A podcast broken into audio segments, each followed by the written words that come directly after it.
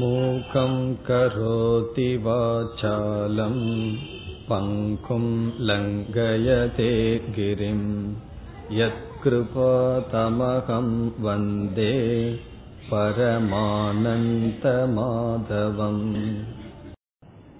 பிரகிருதிம் புருஷம் சைவ க்ஷேத்ரம் க்ஷேத்ரஜ்ஞமேவ ச ஞானம் ஞேயம் ச என்று ஆறு சொற்களுக்கு இதுவரை நாம் பொருள் பார்த்தோம்.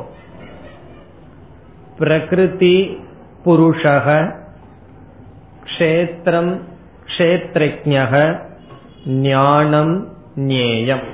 இந்த ஆறு சொற்களை விளக்குவதுதான் 13வது அத்தியாயத்தினுடைய முக்கியமான நோக்கம்.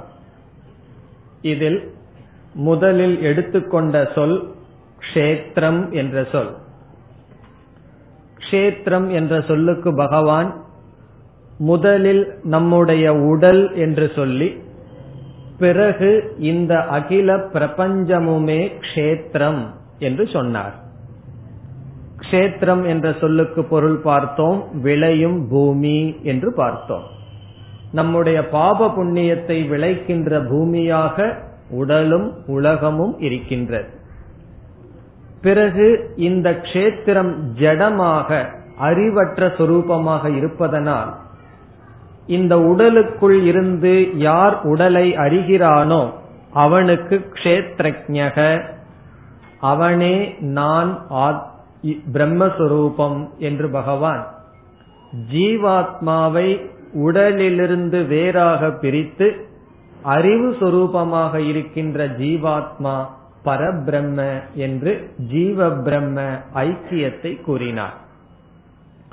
இதுவே உபனிஷத்தினுடைய கருத்து. இதை சொல்லத்தான் உபனிஷத் வந்துள்ளது. அதை தொடர்ந்து பகவான் ஞானம் என்ற தலைப்பில் நல்ல நல்ல பண்புகளை கூறினார். அமானித்துவம், அதம்பித்துவம் என்றெல்லாம் நாம் பார்த்தோம். இந்த பண்புகளை ஏன் ஞானம் என்ற தலைப்பில் கூறினார் என்றால், இந்த பண்புகள் இருந்தால்தான் நமக்கு ஞானம் வரும். ஆகவே ஞானத்துக்கு காரணமான பண்புகள் ஞானம் என்று அழைக்கப்பட்டது. அடுத்தது 4வது சொல்லாக ஞேயம், அறியப்பட வேண்டியது என்ற சொல் பிரம்மத்தை குறித்தது. க்ஷேத்ரஜ்ஞக என்ற சொல்லும் ஞேயம் என்ற சொல்லும் ஒரே பொருள். உபனிஷத்தில் எப்படி பிரம்ம தத்துவம் விளக்கப்படுமோ அந்த முறையை பகவான் இங்கு கையாண்டார். அதை நாம் அத்தியாரோப அபவாத நியாயம் என்று பார்த்தோம். பிரம்மத்திடம் உலகத்தை ஏற்றி வைத்து உலகத்தை நீக்கி பிரம்மத்தை காட்டுதல், அந்த முறையில் நேயம் என்பது விளக்கப்பட்டது. பிறகு இறுதியாக நாம் பார்த்தது பிரகிருதிகி புருஷக என்ற சொல். இதை தனித்தனியாக பகவான் விளக்காமல் இதை சேர்ந்து பகவான் விளக்கினார். பிரகிருதி என்றால் மாயை, புருஷக என்றால் அந்த மாயைக்கு அதிபதியாக இருக்கின்ற பிரம்மன் அல்லது ஈஸ்வரன். இந்த பிரகிருதியும் அனாதி, புருஷனும் அனாதி என்று சென்ற வகுப்பில் பார்த்தோம். இதனுடைய பொருள் பிரகிருதியானது இல்லாமை, ஆகவே அதனுடைய ஆதியை தோற்றத்தை சொல்ல முடியாது. பிரம்மன் என்றும் இருக்கின்ற காரணத்தினால் அதனுடைய தோற்றத்தை கூற முடியாது என்று பார்த்தோம். அதற்கு பிறகு யார் சம்சாரத்தை அனுபவிக்கிறார்கள் என்ற சந்தேகம் வரும்பொழுது பிரம்மமேதான் இந்த பிரகிருதியில் வைக்கின்ற சங்கத்தினால் ஜென்மத்தை எடுக்கின்றது என்று கூறி, எப்படிப்பட்ட ஞானத்தை ஒருவன் ஜீவன் அடைந்தால், உண்மையில் பிரம்மனாக இருக்கின்ற ஜீவன் அடைந்தால் இந்த சம்சாரத்திலிருந்து விடுதலை அடைகின்றான் என்ற சந்தேகம் வரும்பொழுது உபத்ரஷ்டா அனுமந்தா என்ற ஸ்லோகத்தில் சாட்சியாக, அனைத்துக்கும் சாட்சியாக அந்த பிரம்மத்தை அல்லது ஆத்மாவை அறிபவன், அவனுடைய பலத்தை கூறினார். சர்வதா வர்த்தமானோபி நச பூயோபி ஜாயதே, அவன் எப்படி வாழ்ந்தாலும் எங்கு வாழ்ந்தாலும் பிறப்பதில்லை, மீண்டும் பிறப்பதில்லை என்ற பலனை பகவான் கூறினார். இதுவரை நாம் 13வது அத்தியாயத்தை குறித்த வகுப்புகளில் பார்த்தோம். இனி வருகின்ற 13வது அத்தியாயத்தின் கடைசி பகுதியில் பகவான் சில சாதனைகளை கூறி ஞானியினுடைய மனநிலையை வர்ணித்து முடிக்க இருக்கின்றார். அதை நாம் இன்றைய வகுப்பில் பார்க்க இருக்கின்றோம். உண்மையில் 13வது அத்தியாயத்தில் பகவான் என்ன சொல்ல வேண்டுமோ அந்த கருத்தை சொல்லி முடித்து விட்டார். இந்த 6 சொற்களுக்கும் விளக்கத்தை கூறி பிறகு வேறு கருத்துக்கு வந்தார். அப்படி வருகின்ற முதல் கருத்து சாதனைகள். சுருக்கமாக இப்பொழுது அந்த சாதனைக்கு வருகின்றோம். தியானேனாத்மனி பஷ்யந்தி கேச்சித் ஆத்மானம் ஆத்மனா என்ற 24வது 25வது ஸ்லோகத்தில் பகவான் சாதனைகளை பற்றி பேசுகின்றார். வேதாந்தத்தில் நாம் செய்யப்படுகின்ற அனைத்து சாதனைகளையும் 5 படியாக பிரிக்கின்றோம். ஒருவன் மோக்ஷம் என்கின்ற லட்சியத்தை அடையும் வரை செய்கின்ற எல்லா சாதனைகளையும் 5 படியாக பிரிக்கப்படுகின்றது. அதைத்தான் இங்கு பகவான் கூறுகின்றார். இங்கு பகவான் 5 படியையும் வரிசையாக கூறவில்லை, சில படிகளை கூறி இப்படிப்பட்ட சாதனைகள் இருக்கின்றது என்று பகவான் கூறுகிறார். அந்த 5 படி என்னென்ன என்று ஒவ்வொன்றாக பார்க்கலாம். முதல் படி நம்மை தூய்மைப்படுத்துகின்ற சாதனை, மனதை தூய்மைப்படுத்துகின்ற சாதனை. அது எது செய்தாலும் அது முதல் படி. மனதை தூய்மைப்படுத்துதல் என்றால் என்ன என்றால், நம்முடைய மனதில் விருப்பு வெறுப்புகள் இருக்கின்றன. அதனுடைய விளைவாக, விருப்பு வெறுப்பினுடைய விளைவாக நம்முடைய அறிவானது மோகத்திற்குள் இருக்கின்றது. எப்படி மோகத்திற்குள் இருக்கின்றது என்றால், எது உண்மை எது பொய் என்று தெரியாமல் மனமானது பொய்யான ஒன்றில் உண்மை என்ற பாவனையில் இருந்து வருகின்றது. அது மட்டுமல்லாமல் ஒரு மனிதனுக்கு தனக்கு என்ன வேண்டும் என்ற ஞானமே இல்லாமல் இருக்கின்றது. மற்றவர்களிடம் கேட்போம் உனக்கு என்ன வேண்டும் என்று, ஆனால் நமக்கே என்ன வேண்டும் என்று நமக்கு தெரியாமல் இருக்கின்றது. ஆகவே என்னுடைய வாழ்க்கையில் எது லட்சியம், நான் எதை அடைய வேண்டும், அதற்கான மார்க்கம் என்ன, இப்படிப்பட்ட அறிவு தேவை. பிறகு என்னையே நான் அழித்துக் கொள்ளாதபடி என்னுடைய வாழ்க்கை இருக்க வேண்டும். ஆகவே இப்படிப்பட்ட ஒரு அறிவு வராமல் இருப்பதற்கு காரணம் நம்முடைய மனதில் இருக்கின்ற அழுக்கு, ராகத்வேஷங்கள். முதல் சாதனை என்ன செய்கின்றது என்றால், மனதை தூய்மைப்படுத்தி இப்படிப்பட்ட விவேகத்தை, எது என்னுடைய வாழ்க்கையில் லட்சியம், எதை நான் அடைய வேண்டும் என்கின்ற அறிவை கொடுத்து, எது ஆரம்பத்தில் எனக்கு சுகத்தை கொடுப்பது போல் தெரிந்தாலும் உண்மையில் என்னை பந்தப்படுத்துவது என்ற ஞானத்தை அடைந்து, இந்த உலகத்தில் வைராகியத்தையும் உண்மையில் முமுட்சுத்துவத்தையும் எந்த ஒன்று கொடுக்குமோ அதை கொடுக்கின்ற சாதனை முதல் படி. அதைத்தான் நாம் கர்மயோகம் என்று அழைக்கின்றோம். கர்மயோகம் அல்லது தார்மீக ஜீவனம், தர்மப்படி வாழ்தல், தர்மத்திடம் நம்மை ஒப்படைத்தல். அதனுடைய பலன் என்னவென்றால் விவேகம், வைராகியம். நமக்கு விவேகம் கிடைக்கும். அனித்தியமான பொருள்களிலிருந்து மனதானது விடுதலை அடையும். உண்மையில் ஆசை நம்மை விட்டு போகாது. ஆசைதான், நாம் ஆசையை விட்டு போக முடியாது, ஆசை நம்மை விட்டு செல்ல வேண்டும். சிலர் தவறான பழக்கத்துடன் இருந்து திருந்தி வந்தவர்கள் என்ன சொல்லுவார்கள், நான் அதை விடவில்லை, அது என்னை விட்டு விட்டது என்று சொல்வார்கள். அது என்னவென்றால் தர்மத்தினுடைய பலன். தர்மமாக வாழ்ந்தால், கர்மயோகப்படி வாழ்ந்தால் நம்மை பிடித்திருக்கின்ற ராகத்வேஷங்கள் நம்மிடமிருந்து நீங்கிவிடும். அது முதல் படி. இங்கு கர்மயோகம் என்றால் நாம் எதை செய்தாலும் எப்படி வாழ்ந்தாலும் தர்மப்படி வாழ்தல், அது முதல் படி. இனி முதல் படியை கடந்ததற்கு பிறகு அடுத்தபடியாக இருப்பது, மனதில் ஓரளவு தூய்மை வந்ததற்கு பிறகும் கூட மனமானது வெளி உலகத்தில் இருந்து இருந்து சிதறடைந்து இருக்கும். ஒரு அரை மணி நேரம் அல்லது ஒரு மணி நேரம் நாம் விரும்பிய விஷயத்தில் மனதை வைக்க முடியாமல் மனதானது இருக்கும். காரணம் என்ன?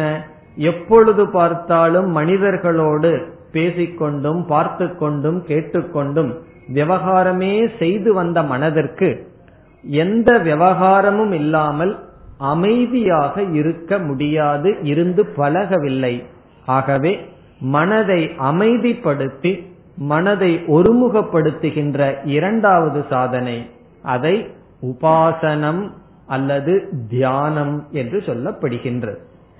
அந்த சாதனை எப்பொழுது என்றால், ஓரளவு விருப்பு வெறுப்பு நீங்கியதற்கு பிறகுதான் ஒருவன் ஒரு இடத்தில் அமர முடியும்.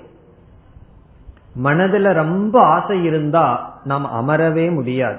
அமர முடியாதுன்னா ஒரு இடத்தில் அமர்ந்து படிப்பதோ அல்லது பாராயணம் செய்வதோ முடியாது.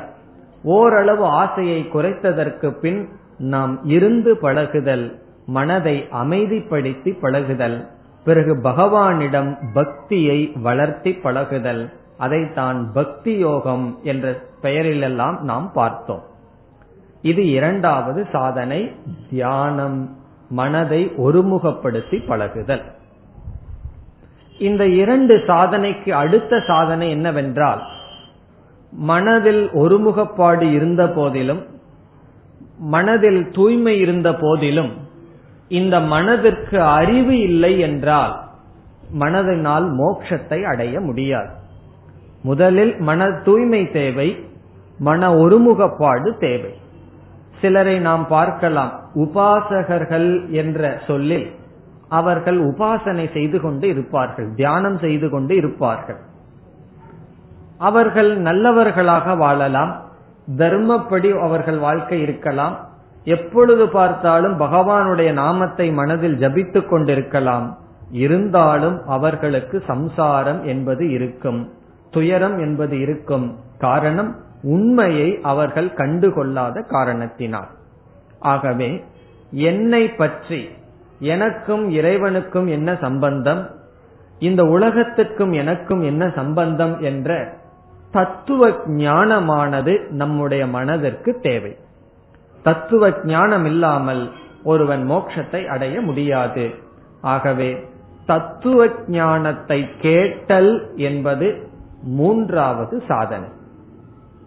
தத்துவ ஞானத்தை கேட்டல் என்றால் உபனிஷத் அல்லது பகவத்கீதை போன்ற நூல்கள் உண்மையை பற்றி என்ன சொல்கின்றது என்கின்ற ஞானம், அதை நாம் அடைதல்.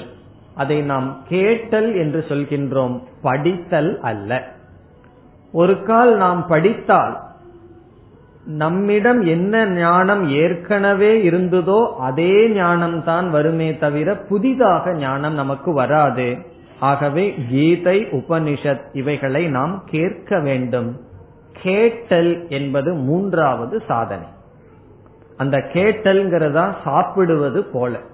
ஒருவனுக்கு பசியாக இருக்கின்றது, முதலில் பசி வர வேண்டும், அதற்கு பிறகு உணவை சமைத்து தயார் செய்ய வேண்டும். சாப்பிடுதல் என்பது போல சிரவணம் என்றால் சாஸ்திரத்தினுடைய கருத்தை மனதிற்குள் போடுதல். அப்படி சாஸ்திரத்தினுடைய கருத்தை மனதிற்குள் போடுறதுக்கு முன்னாடி மனசை என்ன பண்ணி வைப்போம்? தூய்மைப்படுத்தி வைப்போம். நாம் இலையில் சாப்பிடுவதற்கு முன் இலையை என்ன செய்கின்றோம்? தூய்மைப்படுத்தி வைப்போம். இலையை தூய்மைப்படுத்தி தான் உணவை நாம் போட்டு உட்கொள்வோம். அதே போல மனதை தூய்மைப்படுத்தி அமைதிப்படுத்தி அதற்குள் சாஸ்திரத்தினுடைய கருத்தை போடுகின்றோம். இது மூன்றாவது சாதனை. நான்காவது சாதனை என்னவென்றால், அந்த கருத்து உள்ளே சென்றவுடன் அது ஒரு புதிதான கருத்தாக இருக்கின்றது. நாம் வாழ்க்கையில் கற்பனை கூட பண்ணி பார்க்காத கருத்தாக இருக்கின்றது. உபனிஷத் அல்லது கீதை நமக்கு என்ன இறுதியாக உபதேசம் செய்கிறது என்றால், நம்முடைய கனவிலும் கற்பனைக்கும் எட்டாத ஒரு கருத்தை, பெரிய கருத்தை சொல்கிறது. என்ன கருத்தை சொல்கிறது? இவ்வளவு நாள் சம்சாரியாக துக்கப்பட்டிருக்கின்ற என்னை பார்த்து, அந்த ஈஸ்வரனிடமிருந்து உண்மையில் நீ வேறுபட்டவன் அல்ல. எந்த ஈஸ்வரனிடம் நீ பிரார்த்தனை செய்து வந்து மன தூய்மையை அடைந்தாயோ, எந்த ஈஸ்வரனை நீ அடைய வேண்டும் என்று விரும்புகிறாயோ, அந்த ஈஸ்வரனும் உன்னுடைய ஆத்மா இரண்டும் ஒன்று என்று சொல்கிறது. இது ஒரு பெரிய விஷயம், இதை உடனடியாக ஜீர்ணிக்க முடியாது. ஆகவே சந்தேகங்கள் மனதில் தோன்றுவது இயற்கை. எனக்கு சந்தேகமே வரவில்லை என்றால் அதனுடைய அர்த்தம் என்ன? ஒரு கருத்தும் உள்ள போகலேன்னு அர்த்தம். அல்லது உள்ள போயின கருத்தெல்லாம் நன்கு செறித்திருந்தாலும் சந்தேகம் வராது. ரெண்டு ஸ்டேஜில் சந்தேகம் வராது. எனக்கு ஒரு சந்தேகமும் வரவில்லை ஆரம்பத்தில் என்றால் என்னன்னா, நம்ம சிந்திக்கவே இல்லை என்று பொருள். இப்ப சந்தேகம் என்பது மனதினுடைய இயற்கை. சில பேர் துக்கப்படுவார்கள், சந்தேகம் வந்துட்டே இருக்கே அப்படின்னு. சந்தேகம் வர வர நல்லது. அதிகமா நம்ம மனதில் குழப்பமும் சந்தேகமும் வந்தால் அது எதை குறிக்கின்றது?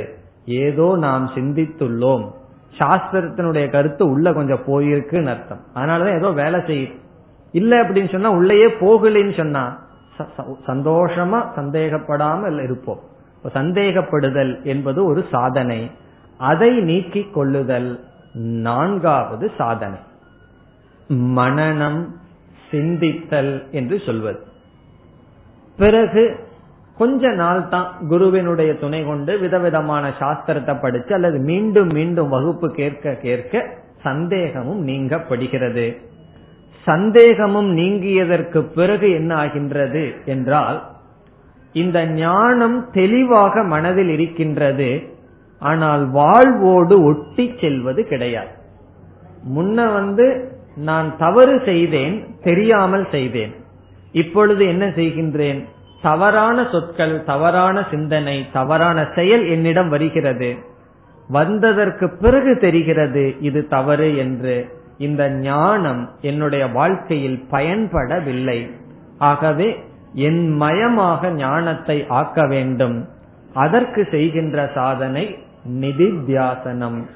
அது ஒரு விதமான தியானம். இந்த ஞானத்தையே தியானித்த முன்னெல்லாம் பகவானுடைய சொல்ல தியானித்தோம். ஜபம் அது நம்மை தூய்மைப்படுத்தியது. இப்பொழுது அந்த ஞானத்தையே நாம் என்ன செய்கின்றோம்? தியானிக்கின்றோம். சிரவணம், சாஸ்திரத்தை கேட்டல் என்பது சாப்பிடுறதுன்னு சொல்லிட்டா, அது ஜீரணிப்பதுதான் நிதித்தியாசனம். சாப்பிடுற உதாரணத்துல, சாப்பிட்டதுக்கு அப்புறம் சாப்பிட்ட உணவானது ஜீர்ணிக்க வேண்டும்னு ஒரு விதமான எக்ஸசைஸ் நம்ம பண்றதில்லை. பேசாம இருக்கணும் கொஞ்ச நேரம், அது அதுவாக ஜீர்ணிச்சிடும். சாப்பிட்டதற்கு பிறகு ஜீர்ணமாவது என்பது, அந்த உணவு நம்மயம் ஆவது என்பது என்னன்னா, அது இயற்கையா நடப்பது. ஆனால் இந்த விஷயத்தில் அவ்விதம் இல்லை. சாஸ்திரத்தை கேட்ட உடனே அது இயற்கையா நம்மயம் ஆகாது. அதற்கான முயற்சியை செய்ய வேண்டும். முதலில் ஈஸ்வரன் எங்கேயோ இருந்தார், அதற்கு பிறகு ஈஸ்வரன் நம்ம பக்கத்தில் இருக்கார். பிறகு அந்த ஈஸ்வரனோடு ஒன்னாக வேண்டும். அதற்கு ஒரு உதாரணம் சொல்லுவார்கள்.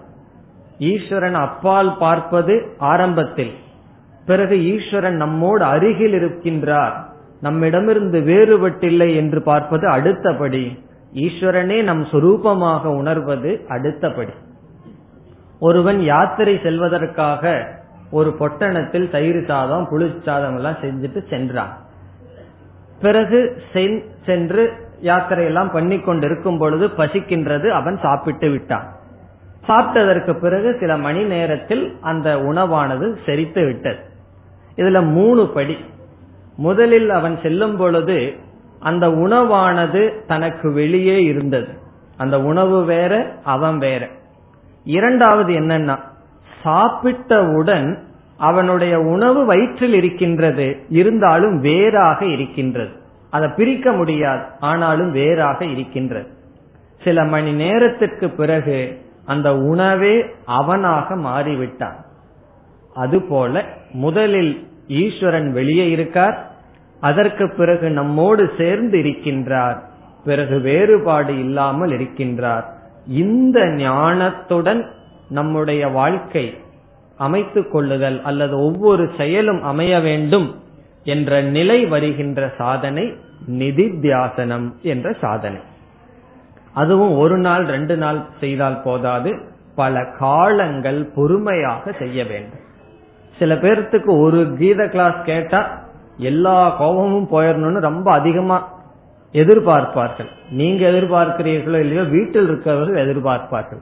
ஒரு நாள் கீத கிளாஸுக்கு போயிட்டு வந்தா நீ கீத கிளாஸுக்கு போறையே, உனக்கு கோபம் வரக்கூடாது, அது வரக்கூடாதுன்னு சொல்லுவார்கள். அவர்களுக்கு தெரியவில்லை எத்தனை ஜென்மம் போயிட்டு வந்தாலும் அது அவ்வளவு சுலபமா போகாது என்று. ஆகவே நிதித்தியாசனம் என்பது ஒரு குறிப்பிட்ட நேரத்துல செய்வதல்ல, நம்முடைய வாழ்க்கையே தியானமயமாக மாற்றி சில காலங்கள் அதிக கவனத்துடன் செய்ய வேண்டிய சாதனை. இனி இந்த 5 சாதனையில் இங்கு பகவான் என்ன சொல்கின்றார், ஒவ்வொருவர் ஒவ்வொரு படியில் இருக்கிறார்கள் சொல்றார். இப்ப யார் நிதித்தியாசனம் செய்வது என்றால், ஒருவன் கர்மயோகமே செய்யவில்லை, அவனை போய் நிதித்தியாசனம் பண்ணுன்னா அவன் எதை நிதித்தியாசனம் செய்வான்? விஷயத்தை தான் தியானம் செய்வான். ஆகவே தியானேன ஆத்மனி பஷ்யந்தி, 4 படியை கடந்தவர்கள் நிதித்தியாசனம் என்ற சாதனையில் இருக்கிறார்கள், ஆத்மாவை அடைகிறார்கள். சிலர் என்ன செய்கின்றார்கள், சாங்கிய யோகேன, சிலர் சிரவணம் என்ற சாதனையில் இருக்கிறார்கள், சிலர் கர்மயோகம் என்ற சாதனையில் வாழ்க்கையை ஆரம்பிக்கின்றார்கள் என்று பகவான் ஒவ்வொரு மனிதனும் ஒவ்வொரு சாதனையில் இருந்து வருகிறார்கள் சொல்றார்.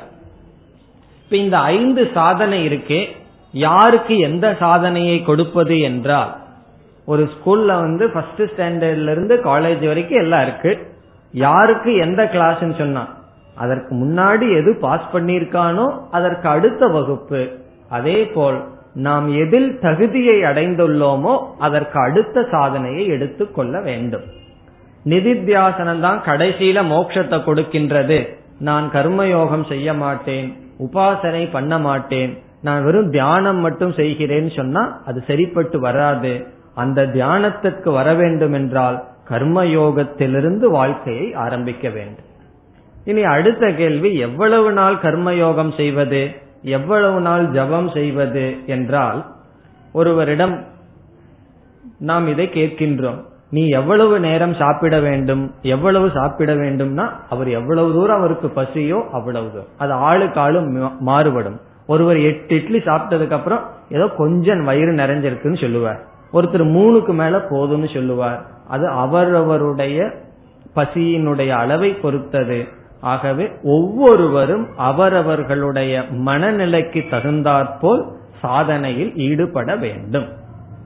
மனசுல ரொம்ப விருப்பு வெறுப்பு இருக்கா, ஏதோ ஒரு சர்வீஸ் பண்ணி கர்மயோகத்துல செய்யணும்.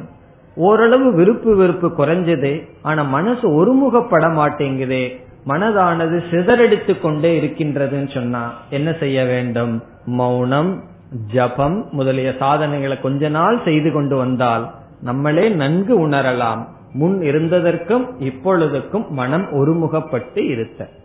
பிரார்த்தனை செய்வது, ஜபம் செய்வது, பாராயணம் செய்வது, இவைகள் எல்லாம். பிறகு சாஸ்திரம் சொல்றது புரியலையேன்னு சொன்னா சாஸ்திரத்தை கேட்பது, அதை சிந்திப்பது, படித்தல், அதில் அதிகமான காலத்தை நாம் பயன்படுத்த வேண்டும்.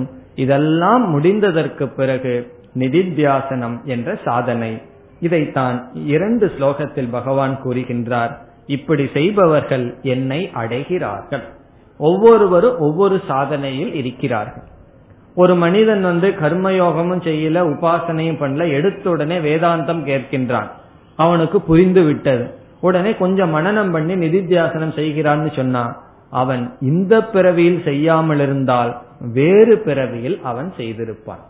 ஆனால் ஏதோ ஒரு பிறவியில் இந்த சாதனையை செய்யாமல் ஒருவன் மோட்சத்தை அடைய முடியாது. நம்முடைய கண்ணுக்கு அவன் செய்யாமல் இருக்கலாம், ஆனால் அவன் எப்பொழுதாவது செய்திருப்பான். ஒருவனுக்கு 20 வயசுல வைராகியம் வருது, ஒருவருக்கு 60 வயசுல வருதுன்னு சொன்னா அதற்கு அவர் ஏதோ ஒரு விதத்துல அதற்கு முன்னுக்கு ஜென்மத்துல 80 வயசு வரைக்கும் கர்மயோகத்தை பண்ணிட்டு இறந்திருப்பார். உடனே சிறு வயதில் அவருக்கு வைராகியம் வரலாம். ஆகவே இந்த சாதனை இல்லாமல், இந்த படிகள் இல்லாமல் யாரும் மோட்சத்தை அடைய முடியாது. யாருக்கு எது என்றால் அவரவர்களுடைய மனநிலைக்கு தகுந்தாற்போல் இந்த சாதனை என்று இந்த அத்தியாயத்தில் 24, 25 இந்த ஸ்லோகத்தில் பகவான் கூறினார். இனி அடுத்த கருத்துக்கு வருகின்றோம். மீண்டும் க்ஷேத்ரஜ்ஞ சம்யோகத்தினால்தான் இந்த அகில பிரபஞ்சமும் இருக்கின்றது என்ற கருத்தை பகவான் கூறுகின்றார். யாவத் சஞ்சாயதே கிஞ்சித், இந்த உலகத்தில் எவைகளெல்லாம் தோன்றியுள்ளனவோ, இந்த உலகத்தில் எவைகளையெல்லாம் நாம் பார்க்கின்றோமோ, சத்துவம் என்றால் எந்தெந்த உயிரினங்களை பார்க்கின்றோமோ, உயிரினங்களை பகவான் இரண்டாக பிரிக்கின்றார். ஸ்தாவரம், ஜங்கமம். ஸ்தாவரம் என்றால் நகராத உயிரினங்கள், மரம், செடி, கொடிகள். ஜங்கமம் என்றால் ஓர் இடத்திலிருந்து இனி ஒரு இடத்துக்கு நகர்கின்ற உயிரினங்கள். அதெல்லாம் யாருன்னா எல்லா மிருகங்களும் பறவைகளும். பிறகு நம்ம யாருன்னா நாமும் ஒரு இடத்திலிருந்து இனி ஒரு இடத்திற்கு நகர்கின்றோம். அப்படி நகர்கின்ற உயிரினங்கள், ஓரிடத்தில் இருந்து வாழ்கின்ற உயிரினங்கள் அனைத்தும் எப்படி வந்ததாம்? க்ஷேத்ர க்ஷேத்ரஜ்ஞ சம்யோகாத் வித்தி. இவை க்ஷேத்திரத்தினுடைய க்ஷேத்ரஜ்ஞனுடைய சேர்க்கையினால் வந்தது என்று தெரிந்துகொள். இப்ப பகவான் என்ன செய்கிறார்? இந்த முழு உலகத்தையே இரண்டாக பிரிக்கின்றார். அல்லது ஒரு ஜீவராசியை எடுத்துட்டு ரெண்டா பிரிக்கிறார். நம்மையே எடுத்துட்டு ரெண்டா பகவான் பிரிக்கிறார். ஒரு அம்சம் என்னன்னா ஞான ஸ்வரூபம், க்ஷேத்ரஜ்ஞ ஸ்வரூபம்.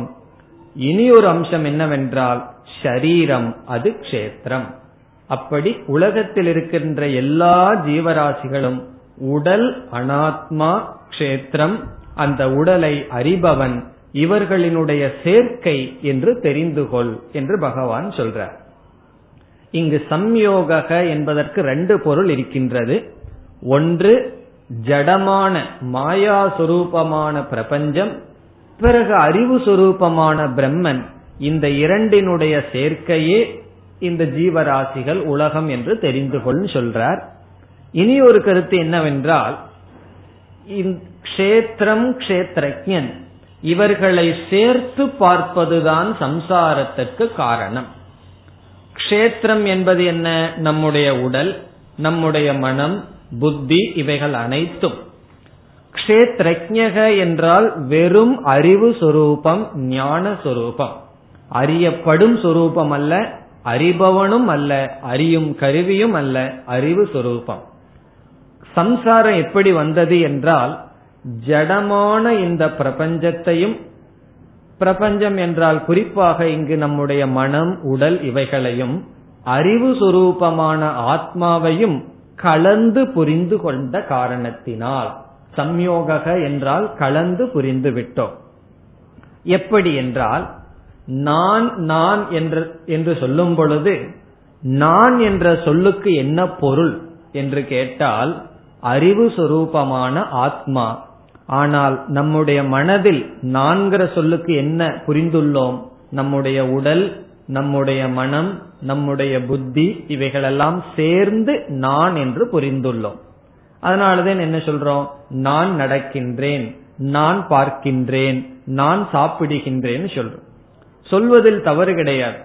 அறிவோட நாம் புரிந்திருந்தால் கண்ணு பார்க்குது, உடல் நடக்கின்றது, நான் ஆத்மஸ்வரூபம் என்ற ஞானம் இல்லாமல் இந்த உடல், மனம், புத்தி இவைகளை ஆத்மாவோடு சேர்ந்து புரிந்து கொள்வது சம்சாரம், அதுவே இந்த பிரபஞ்சம் என்று பகவான் கூறுகிறார்.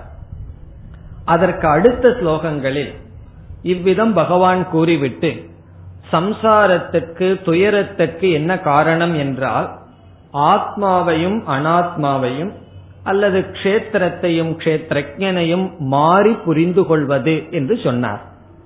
இதற்கு பிறகு வருகின்ற சில ஸ்லோகங்களில் இந்த ஞானத்தை அடைந்த ஞானியினுடைய பார்வை என்ன என்று சொல்றார். ஒருவனுக்கு ஞானம் வந்ததற்கு பிறகு அந்த ஞானியானவன் எப்படி பார்க்கின்றான், அவனுடைய திருஷ்டி என்ன, ஞானியினுடைய மனது என்ன என்று சொல்றார்.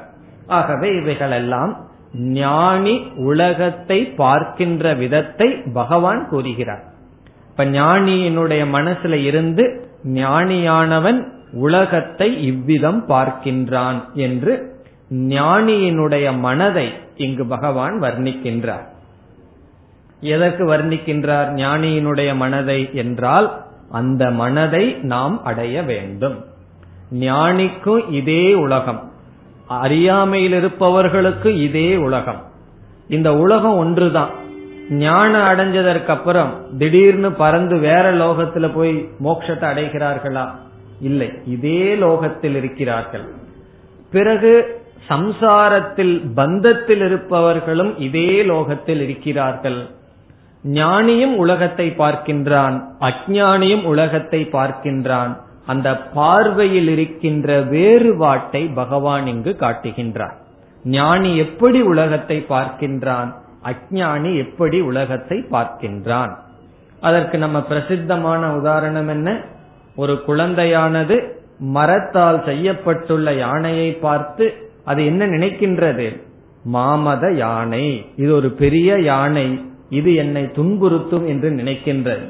அந்த குழந்தையினுடைய தந்தை அதை பார்த்து இவ்வளவு விலைன்னு, அவருடைய ஆராய்ச்சி வேறையாக இருக்கும், குழந்தையினுடைய திருஷ்டி வேறையாக இருக்கும். அதை பார்த்து அது பக்கத்துல போறதுக்கு குழந்தை பயந்து கொள்ளும். இப்ப மரத்தை மறைத்தது மாமத யானைன்னு படிக்கிறோம் அல்லவா? இப்போ ஒரே ஒரு பொருள், ஒருவருடைய பார்வை ஒன்று, இனி ஒருவருடைய பார்வை இனி ஒன்று. தந்தையினுடைய பார்வையில் அது பயத்தை கொடுக்கின்ற பொருள் அல்ல, குழந்தையினுடைய பார்வையில் அது பயத்தை கொடுக்கின்ற பொருள். அதேதான் இந்த உலகம். இந்த உலகத்தை பார்க்கிற விதத்தில் உலகம் நமக்கு துக்கத்தை கொடுக்கலாம், உலகம் நமக்கு சுகத்தை கொடுக்கலாம். எல்லாம் ஈஸ்வரனுடைய சொரூபம். பார்க்கிறதெல்லாம் பகவானா தெரிஞ்சதுன்னு வச்சுக்கோமே, பிறகு உலகம் என்னன்னா எத்தனை கோடி இன்பம் வைத்தா இறைவான் சொல்றது போல, இது எல்லாமே ஈஸ்வரனுடைய சொரூபம், பகவானுடைய நடனம். நடராஜருடைய நடனம் சொல்றமே, அதுதான் இந்த உலகம். அனைத்து அசைவுகளும் ஈஸ்வரனுடைய செயல். இதை பகவான் இப்பொழுது காட்டுகின்றார். ஞானி எப்படி உலகத்தை பார்க்கின்றான், அஞ்ஞானி எப்படி உலகத்தை பார்க்கின்றான். அந்த பகுதி வருகின்றது. என்ன சொல்கிறார் என்று பார்க்கலாம். சமம் சர்வேஷு பூதேஷு திஷ்டந்தம் பரமேஸ்வரம். சர்வேஷு பூதேஷு என்றால் எல்லா ஜீவராசிகளிடத்திலும் எல்லா உயிரினங்களிடத்திலும் சமம் திஷ்டந்தம், சமமாக இருக்கின்ற, மாறாமல் இருக்கின்ற யார்? பரமேஸ்வரம், அந்த பரமேஸ்வரனை. ஒரு ஜீவராசியை பார்க்கும் பொழுது அந்த ஜீவராசியினுடைய உடல், மனம் இவைகள் தான் அஞ்ஞானிக்கு தெரிகிறது. அதனால விருப்பு வெறுப்பு வருகின்றது. ஞானி எதை பார்க்கின்றான்? உடலையும் பார்க்கின்றான். பிறகு அது பொய்யாக தெரிகின்றது. அவனுடைய உண்மையான திருஷ்டி எங்கு இருக்கின்றது? பரமேஸ்வரம், பரமேஸ்வரத்தில் இருக்கின்றது. இப்ப எல்லா ஜீவராசிகளுக்குள் சமமாக வீற்றிருக்கின்ற பரமேஸ்வரனை, பிறகு இங்கு ஜீவராசியினுடைய சரீரத்தை பகவான் எப்படி கூறுகின்றார்? வினஷ்யத்சு, அழிகின்ற, அவினஷ்யந்தம், அழியாத, அழிகின்ற உலகத்தில் அழியாத அந்த பரமேஸ்வரனை. அழிகின்ற இந்த உலகம், மாறுகின்ற இந்த உலகம், மாறுகின்ற இந்த உடல், அதற்குள் மாறாத சமமாக இருக்கின்ற பரமேஸ்வரனை யஹ பஷ்யதி, யார் பார்க்கின்றானோ, சக பஷ்யதி, அவன் பார்க்கின்றான். என்ன சொல்றார் பகவான்? அழிகின்ற உலகத்தில் அழியாத பரமேஸ்வரனை, சமமாக வீற்றிருக்கின்ற பரமேஸ்வரனை, ஈஸ்வரனை, ஆத்ம தத்துவத்தை யார் பார்க்கிறார்களோ அவன் பார்க்கிறான். இதிலிருந்து என்னன்னா, மற்றவர்கள் பார்த்தும் பார்க்கவில்லை. அவர்கள் பார்க்கிறார்கள் ஆனால் பார்க்கவில்லை. இந்த உதாரணத்தையே நம்ம பார்த்தோம்னு சொன்னா, குழந்தையானது அந்த பொருளை பார்க்கிறது, யானையை பார்க்கிறது, அதே சமயத்தில் பார்க்கவில்லை. காரணம் என்ன? அதனுடைய பொருளை அது பார்க்கவில்லை. அந்த யானையினுடைய உருவத்தில் அதனுடைய புத்தியானது மயங்கிவிட்டது. அது மரம் என்று அந்த ஞானம் அந்த குழந்தைக்கு இல்லை. ஆகவே தந்தை என்ன செய்கின்றார்? அதை பார்க்கின்றார். குழந்தை பார்க்கின்றது, பார்க்கவில்லை. இதனுடைய பொருள் என்ன? அதனுடைய ஒரு பொய்யான அம்சம் மட்டும் கண்ணுக்கு தெரிகின்றது. அதனுடைய உண்மையான அம்சம் பாதி, அல்லது உண்மையான அம்சம் தான் அதிகமாக இருக்கின்றது, அது தெரியவில்லை.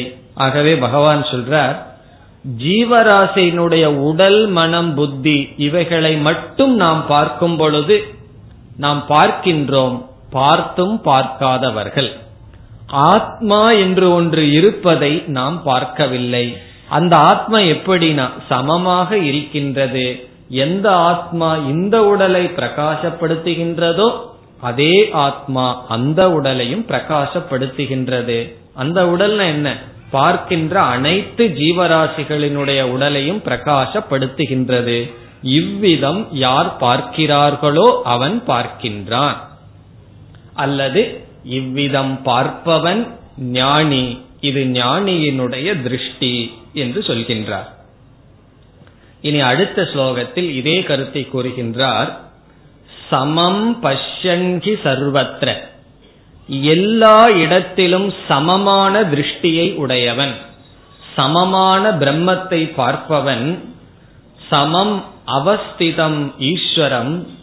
சம் அவஸ்திதம் என்றால் நன்கு மாறாமல் அழியாமல் இருக்கின்ற ஈஸ்வரனை யார் பார்க்கின்றானோ அவனுடைய நிலையை, அவனுக்கு வருகின்ற பலனை அழகாக பகவான் கூறுகின்றார் இரண்டாவது வரியில்.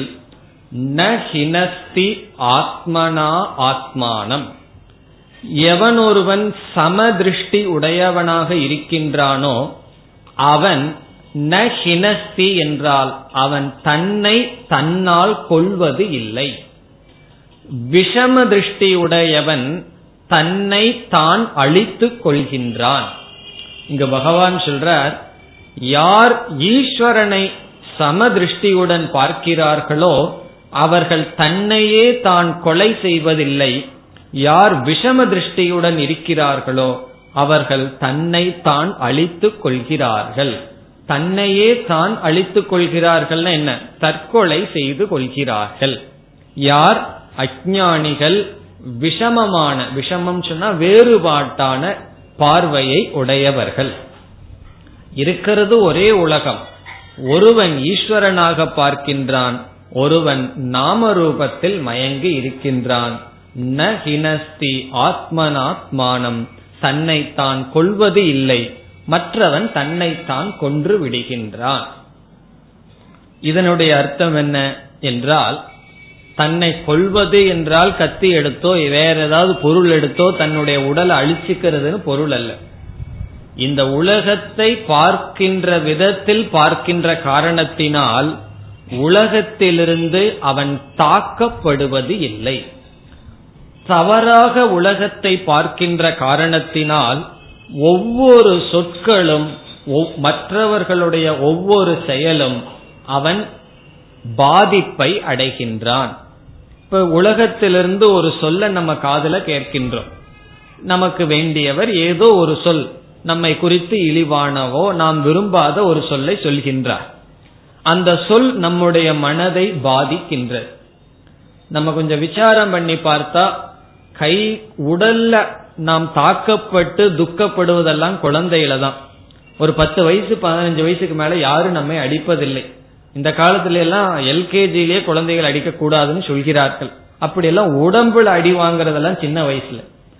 நம்முடைய மனம் எதனால் பாதிக்கப்பட்டுள்ளது என்று சிந்தித்து பார்த்தால் மற்றவர்களுடைய சொல்லினால்தான், மற்றவர்களுடைய செயலினால்தான் நம்முடைய மனம் பாதித்து வருகின்ற. அது சிந்திக்கிறதுக்கு நேரம் இல்லாததுனால எதுல பாதிப்பு வருதுன்னு தெரியாம பாதிப்புல நாம் இருந்து கொண்டு இருக்கின்றோம்.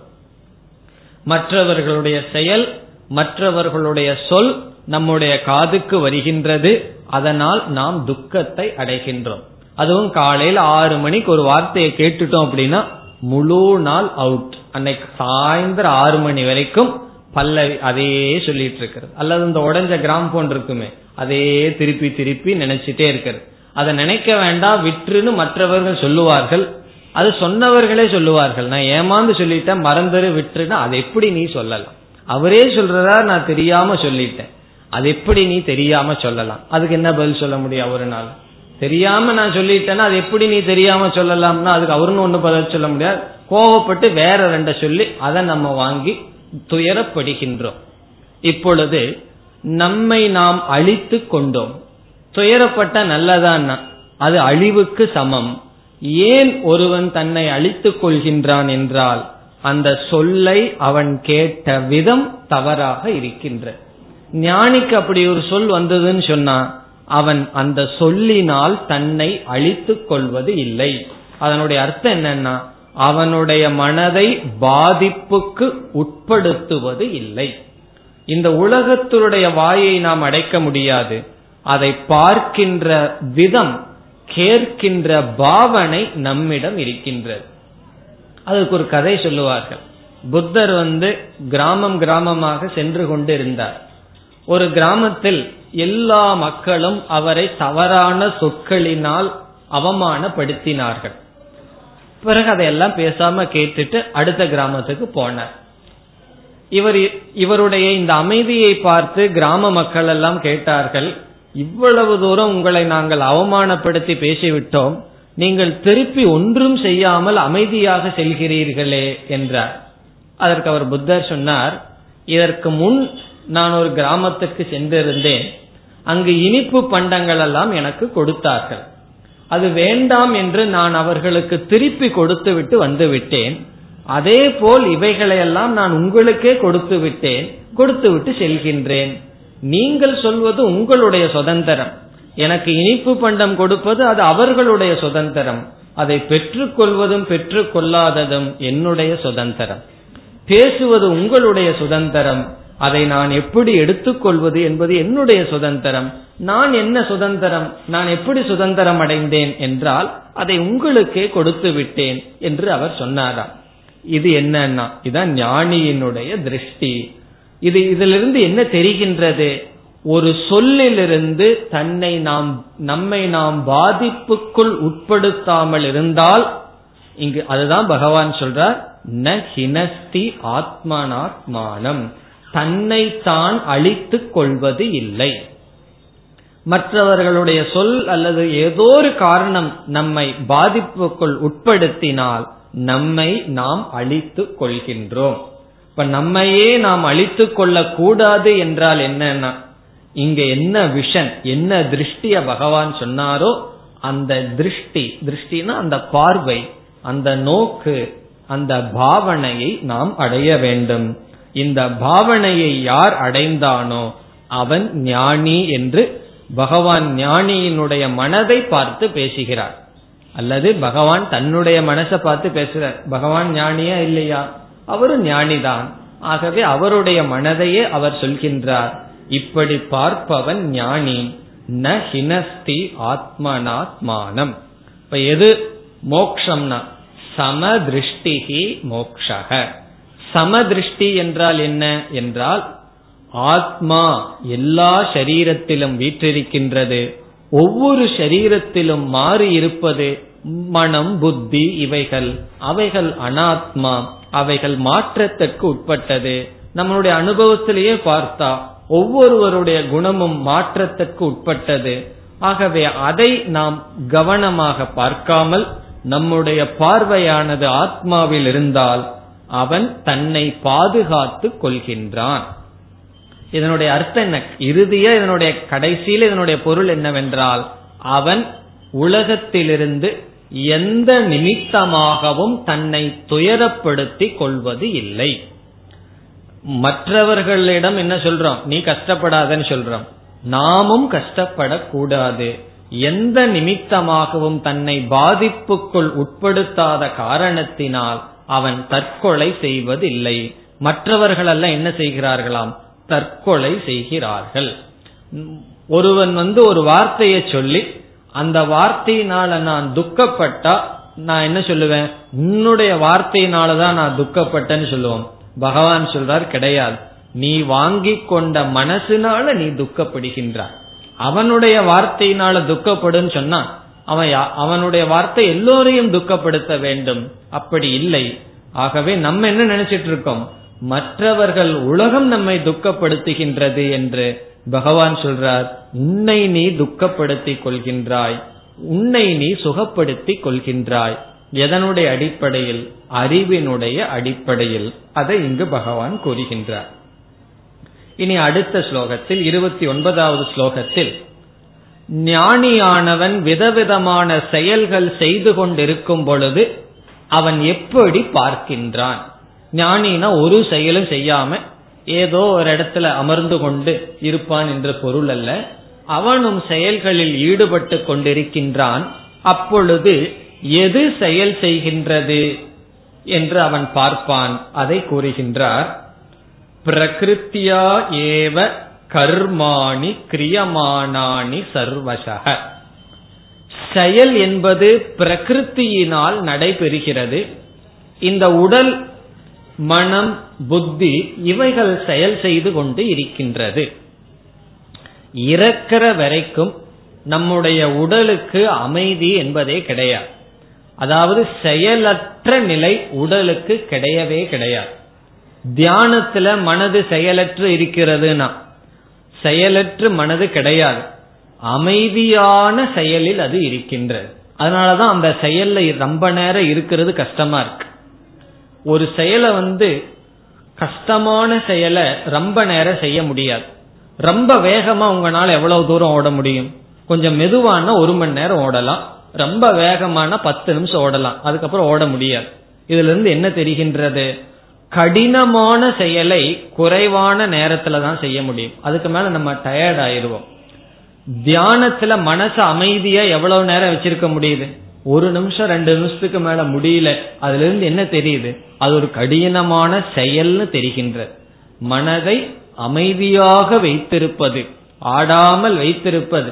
பகவான் ஒரு உதாரணம் சொன்னார் அல்லவா, காற்று இல்லாத இடத்தில் தீபமானது எப்படி அமைதியாக இருக்கின்றதோ அப்படி மனதை வைத்திருப்பது என்பது அவ்வளவு சுலபம் அல்ல. அதனாலதான் அது ரொம்ப நேரம் நம்ம செய்ய முடியவில்லை. ஆகவே இங்கு என்ன கருத்து சொல்லப்படுகிறது என்றால், இந்த உடல் மனஸ் என்னைக்குமே செயல்ல தான் இருக்கு. ஒரு செயல் இல்லாவிட்டால் இனியொரு செயல் செய்து கொண்டேதான் இருக்கு. இத கர்மத்தில் அகர்மத்தை பார்த்தல்ங்கிற இடத்துல படிச்சிருக்கோம். இந்த செயல் உடல் என்னைக்குமே செயல்ல தான் இருக்கு என்ற எந்த விதமான செயல், நாம செயல்னு சொல்லிட்டு இருக்கிற செயல், நாம் செயல் இல்லைன்னு நினைச்சிட்டு இருக்கிற செயல், சும்மா உட்கார்ந்துட்டு இருக்கேன்னு சில பேர் சொல்லுவார்கள், அது சாதாரணமான செயலா? அதுவும் ஒரு செயல் தான். சும்மா உட்கார்ந்துட்டு இருக்கிறதும் செயல் தான், சும்மா இல்லாம ஏதாவது பண்ணிட்டு இருக்கிறதும் செயல் தான். இவ்விதத்தில் இந்த உடல் இறக்கும் வரை ஏதாவது ஒரு செயலில் இருக்கும். நம்ம வேதாந்த படிச்சுட்டு உடலுக்கும் மனசுக்கும் செயலற்ற நிலையை கொடுக்கணும்னு நினைக்கவே கூடாது, அது செயல்பட்டு கொண்டுதான் இருக்கும். பிறகு எது செயல்படுவதில்லை, 2வது வரியில சொல்றார், யப் பஷ்யதி ததா ஆத்மானம் அகர்த்தாரம். ஆத்மா அல்லது நான் செயலற்றவன். நான்கிற ஆத்மா அறிவு சொரூபமாக இருக்கின்ற நான் செயலற்றவன். இந்த மனம் உடல் என்னைக்குமே செயல்பட்டு கொண்டு இருக்கின்றது. இப்ப யார் கர்த்தா?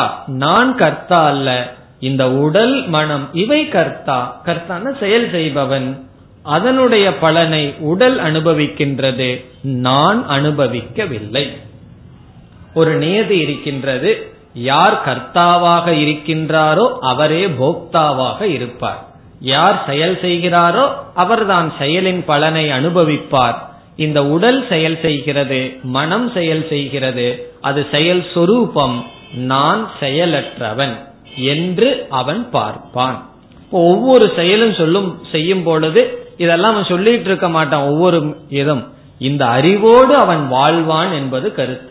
ஞானி ஒரு செயல் செய்தவுடன் நான் செய்யல ஆத்மா செய்யவில்லை உடல் செய்யுது என்று சொல்வான் என்பது பொருள் அல்ல. அதே போல நம்மளும் போய் என் கை தான் செஞ்சது என் புத்தி தான் செஞ்சதுன்னு சொன்னா கையை அடிப்பார்கள், கையை உடைப்பார்கள். ஆகவே இது சொல்லும் விஷயம் அல்ல, புரிந்து கொள்ள வேண்டிய விஷயம். உடல் செய்தது உடல் அனுபவிக்கின்றது என்ற விதத்தில். இனி அடுத்ததாக என்ன சொல்கின்றார், இந்த அகில பிரபஞ்சமுமே இரண்டு நிலையில் இருக்கின்றது. ஒன்று வெளித்தோற்றத்திற்கு வந்த நாம் அனுபவிக்கின்ற நிலை, பிறகு வெளித்தோற்றத்திற்கு வராமல் மாயா சொரூபமாக இருக்கின்ற நிலை. இந்த இரண்டுமே பிரம்மத்திடம் இருப்பதாக யார் அறிகிறார்களோ அவர்கள் பிரம்மத்தை அடைகிறார்கள் என்று சொல்றார். யதா பூத பிருதக் பாவம் என்ற ஸ்லோகத்தில் அனைத்து பிரபஞ்சமும் இரண்டு நிலையில் இருக்கின்றது. மாயா நிலை அல்லது பிரகிருதி நிலை, வியக்தம் என்றால் வெளித்தோற்றத்திற்கு வந்த நிலை. அனைத்தும் இறைவனிடம் இருப்பதாக, பிரம்மத்திடம் இருப்பதாக அறிபவன் பிரம்ம சம்பத்யதே, அவன் பிரம்மத்தை அடைகின்றான். அதனுடைய பொருள் அவன் பிரம்மனாக இருக்கின்றான், பிரம்மன் என்று உணர்ந்து கொள்கின்றான். இப்படி கூறி பிறகு மீண்டும் பகவான் என்ன சொல்றார், பிரம்மத்தினுடைய சொரூபத்தை சொல்லி, இப்படிப்பட்ட பிரம்மன் ஷரீரத்தில் இருந்த போதிலும் ஷரீர தர்மத்தினால் அது பாதிக்கப்படவில்லை.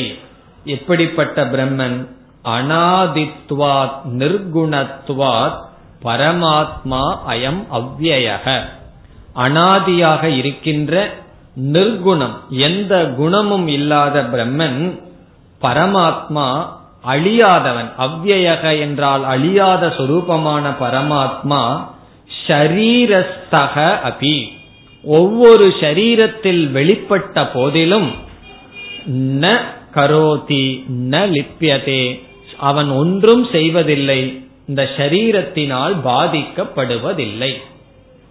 சில சமயம் நம்ம என்ன நினைப்போம், நம்ம அளவுல நல்லதாக இருந்தாலும் ஏதோ ஒருவரிடம் ஒட்டி கொண்டால் சங்கம் வைத்தால் அதனால் பாதிப்போம் என்று நினைப்போம். அப்படி ஆத்மா தூய்மையான பரமாத்மா அதனுடைய அளவில் தூய்மையாக இருக்கட்டும், இந்த ஷரீரத்தோடு சம்பந்தம் வைத்த காரணத்தினால் அது அசுத்தத்தை அடைந்து விட்டதே, செயல் செய்கிறதே என்றால் அது இல்லை என்று பகவான் கூறுகிறார். அது ஷரீரத்திற்குள் வெளிப்பட்டாலும் ஒரு செயலையும் செய்வதில்லை, பிறகு பந்தப்படுவதில்லை, பாதிப்புக்குள் உட்படுவதில்லை என்று சொல்லி அதற்கு இரண்டு உதாரணம் பகவான் இறுதியாக சொல்றார். ஒரு உதாரணம் ஆகாசம், இந்த வெட்ட வெளி. இந்த வெட்ட வெளியில காற்று இருக்கின்றது, சுத்தமான காற்று அசுத்தமான காற்று இருந்தாலும் அந்த ஆகாசம் பாதிக்கப்படுகிறதா? ஆகாசம்தான காற்றினுடைய சஞ்சாரத்திற்கு அனுமதி கொடுக்கின்றது, இடம் கொடுக்கின்றது.